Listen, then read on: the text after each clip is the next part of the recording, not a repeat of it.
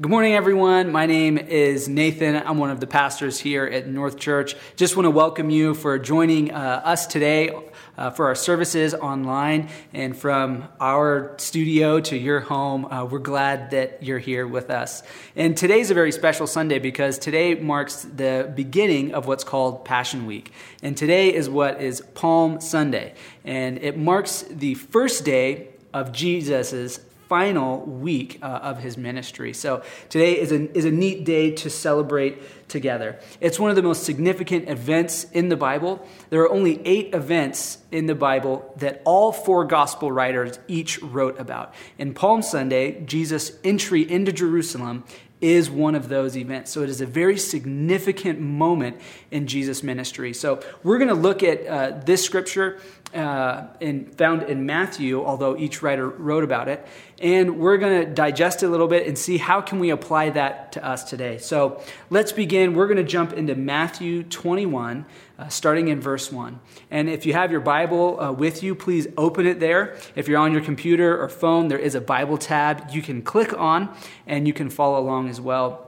There's also a notes tab that you could jot some notes down uh, as uh, we look at this together and uh, be engaged in the chat throughout this talk. That, you know, if God puts something on your heart, feel free to, to chat about it. And, and uh, we're hoping that it's engaging uh, for, for you where you're at. So let's begin Matthew chapter 21.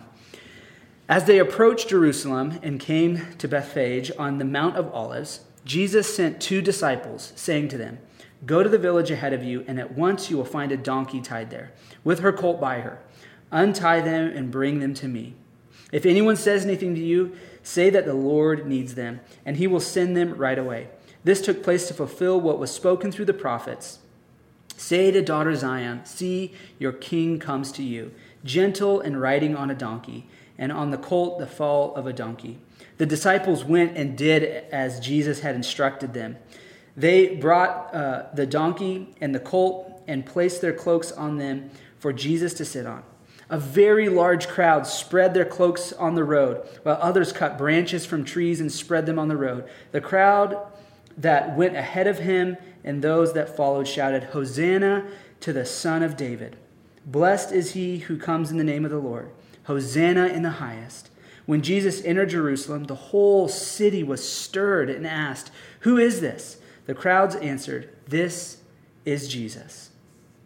What an amazing passage that is to, to see Jesus' triumphal entry into Jerusalem.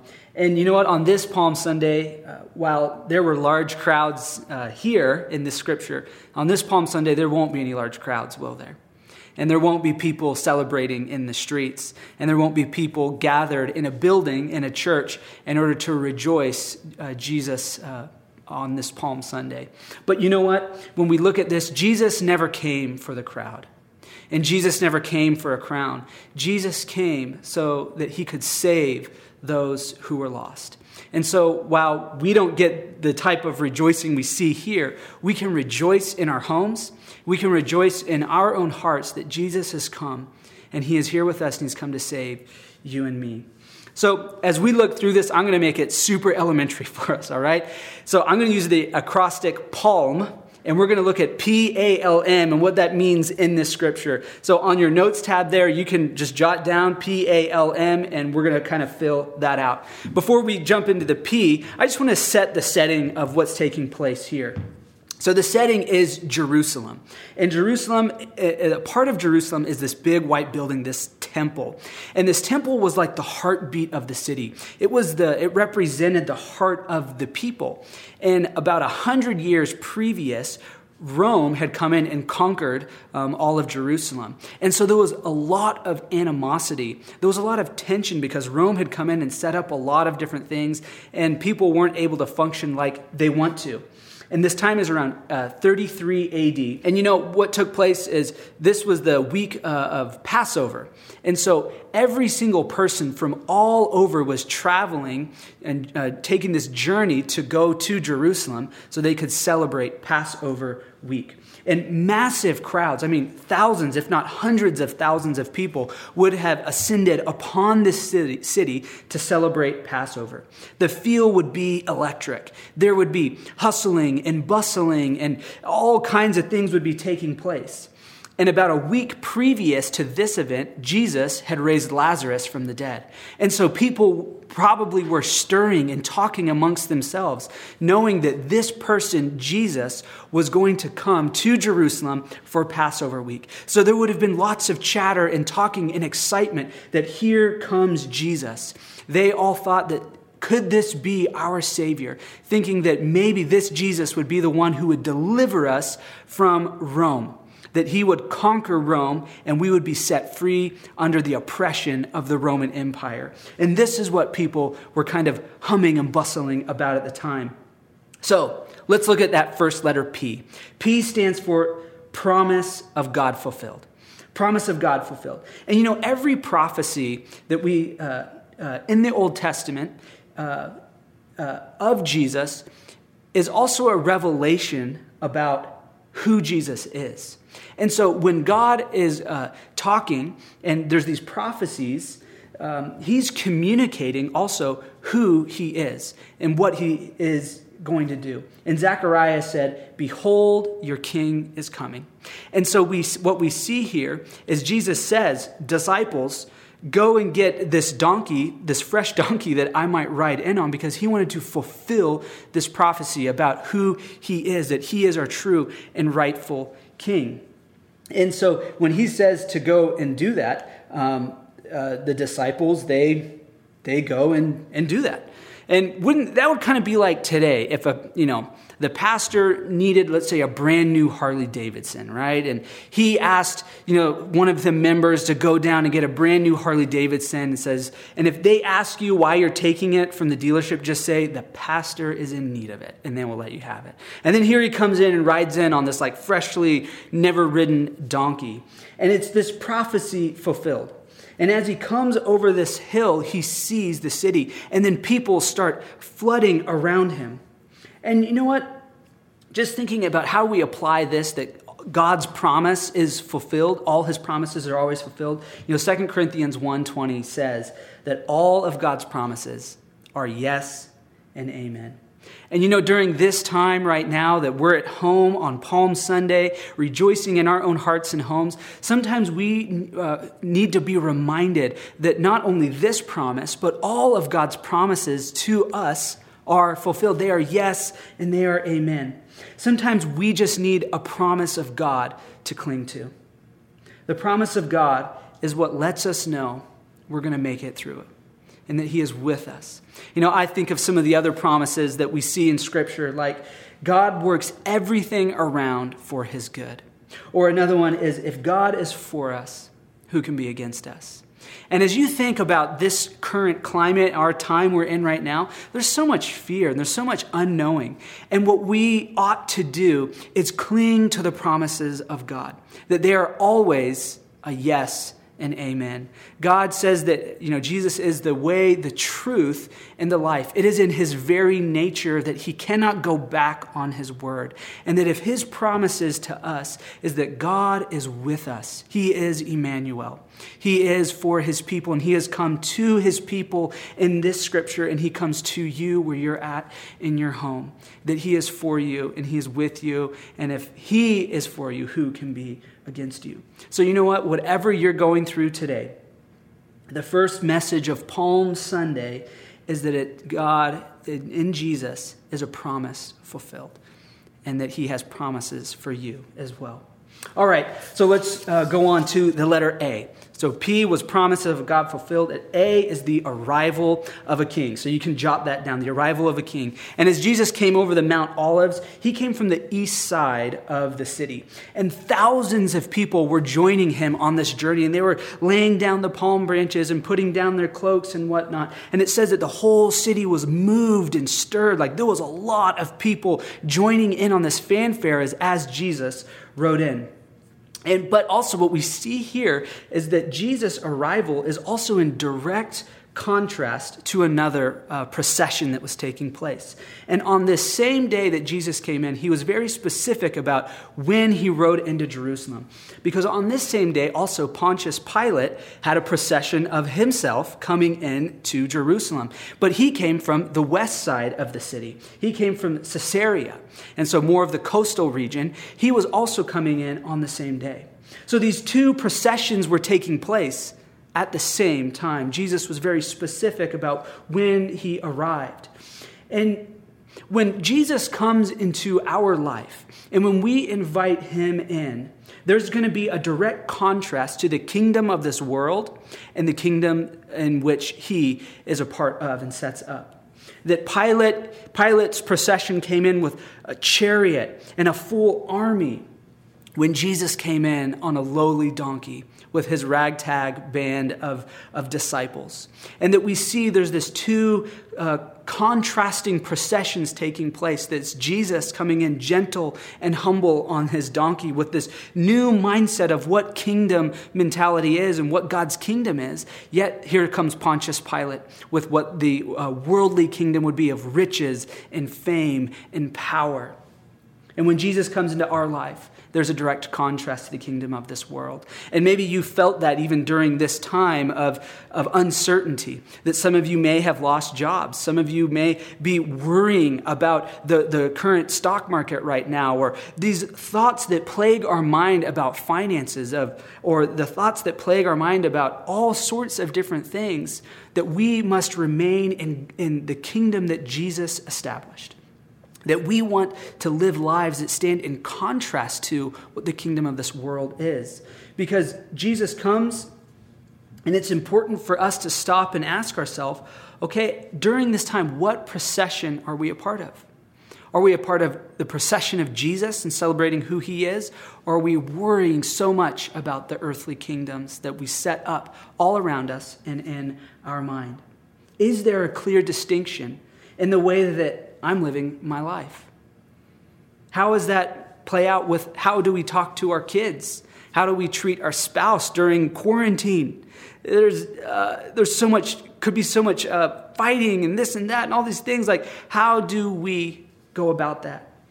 Um, we must be people a part of the kingdom of God, that we, we live in those principles and who He is that stand in contrast to the kingdom of this world. All right, let's move on. The letter L. So we had P, a, now L, which is Lamb of God.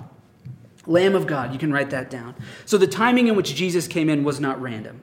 Uh, this week was on the 10th day before Passover. And, and during this time, every Jewish family member would have selected the lamb before they slaughtered it that they wanted to use um, uh, and, and keep it in their home on the 10th day for a period of inspection because what they wanted was like the best lamb, the perfect lamb that they would slaughter during Passover. And this was kind of like draft day for lambs, you know, that, um, you know, each lamb showed off all their perfection and who they were. And, and it was like draft day where you pick the, the best lamb. Who's the best lamb? But you know what? These lambs had a short career which is kind of a bummer. You know, they only had a few days, and then, but it was an epic victory in the end. But then they would slaughter their lamb during Passover. And Jesus was purposeful about coming in on the 10th day of the month.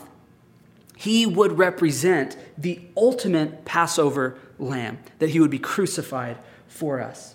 And so what happened was, if we go all the way back to Exodus, Pharaoh, when God, you know, through Moses said, let my people go, and Pharaoh was like, no, I don't want to do that. Then uh, God sent 10 plagues upon Egypt. And on the, the 10th plague was, he's, uh, God said that every firstborn child would be killed. But he said, except those who slaughter a male lamb, and you take the blood of the lamb and paint it over the doorpost. Then on the day, on the day of, uh, of Passover, when the Spirit of God comes through and sees the, the blood over the doorpost, God would pass over the home and no one would die. And so this is what the people did. And so this is where they get that term pass over. And so when, when uh, Jesus comes in, he is understood that Jesus is our Passover lamb. That when we accept Jesus into our heart and our life, what God does is he passes over our sin and he, he, he forgives us and he sets us free from that. That Jesus is our lamb of God. He is our Passover lamb, and we can celebrate in that. And if you have never accepted Jesus into your heart, I want you to know that all you have to do is confess with your mouth that Jesus is Lord and believe in your heart and that you will be saved. God will pass over your sin and you will have eternal salvation and spend eternity in heaven with Him. All right, the last letter, M. M stands for Messiah misunderstood. Messiah misunderstood. Now, this whole crowd was shouting and, and chanting, Hosanna, Hosanna in the highest. And they were actually chanting uh, uh, something from the book of Psalms. They, they knew what they were chanting. They were saying, which Hosanna means save now. They were saying, save us now. You are the Messiah. You are Jesus coming to save us now.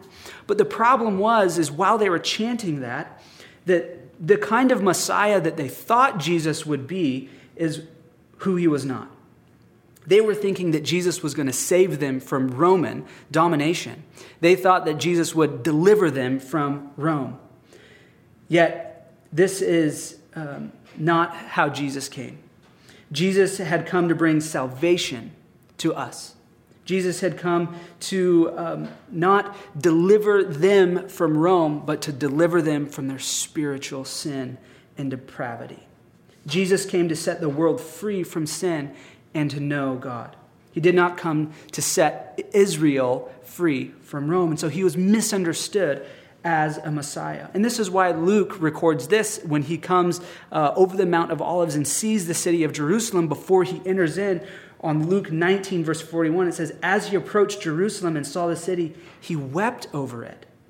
And he said, If you, even you, had only known on this day what would bring you peace, but now it is hidden from your eyes. That these people didn't know why he was there, that he was trying to bring peace to their soul, not to their circumstance. Jesus wants to save us from sin and bring us righteousness. Jesus wants to save us from fear and bring us peace. Jesus wants to uh, save us from emptiness and bring us fulfillment. Jesus came on Palm Sunday not to save from political or national depravity in which these people were facing. And man's primary need has always been spiritual, uh, not political, not uh, cultural or national salvation. And so, even as people waved their palms and they laid their cloaks down, they missed the true reason of Jesus' presence on Palm Sunday. They could neither see it nor understand the cross and what that meant. Jesus came to save people from their spiritual depravity. And even though we cannot gather, and even though our story right now looks different from this, Jesus is God with us, and He has come to be our Savior. And you know, amongst our own uncertainty right now, our first response might be, Lord, save us from our circumstances. Save us from the, the craziness that's going around politically or culturally, nationally with this virus. Save us from our own circumstances. And we might miss the fact that Jesus came on Palm Sunday and that he comes to us not necessarily to save us from our circumstances, but to save us from our sin and to bring us hope and love and joy. One day Jesus will return. And on that day, every knee will bow and every tongue will confess that he is Lord. But that day is not today. I hope that's soon. But right now, what Jesus offers us is peace to our soul that He has come and He is our Savior. And that is something far more that we can rejoice in than God bringing deliverance from our circumstances. Even though I hope that takes place.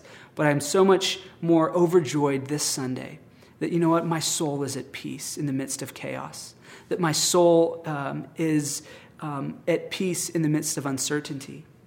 So, what is it that God might want to do in your home during this season?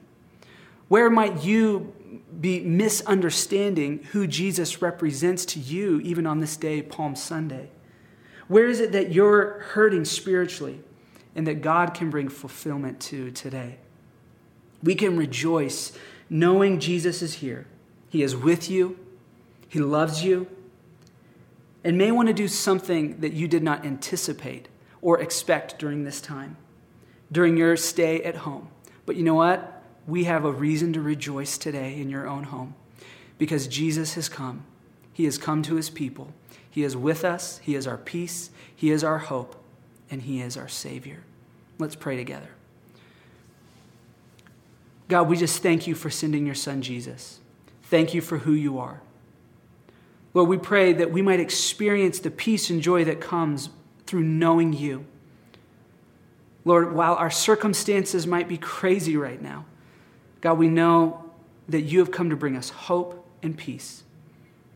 Thank you for sending your son Jesus as we celebrate and rejoice you this week, Lord. And for those of you who have never, never maybe placed your trust in Jesus before, and you want to ask and invite him into your own heart, you can do that from your home in your living room if you would just pray this prayer after me. Jesus, I ask that you forgive me. Forgive me of my sin. Deliver me from my own spiritual depravity. I uh, uh, believe in you, and I ask and invite you into my heart. Would you be the Lord and Savior of my life? I want to follow you all the days of my life. Amen. And if you prayed that prayer, I want you to know that you have the peace and assurance of Christ with you this week. Uh, we uh, just love you guys. We're praying for you. Have a wonderful Sunday. I appreciate you. God bless. We'll see you next week.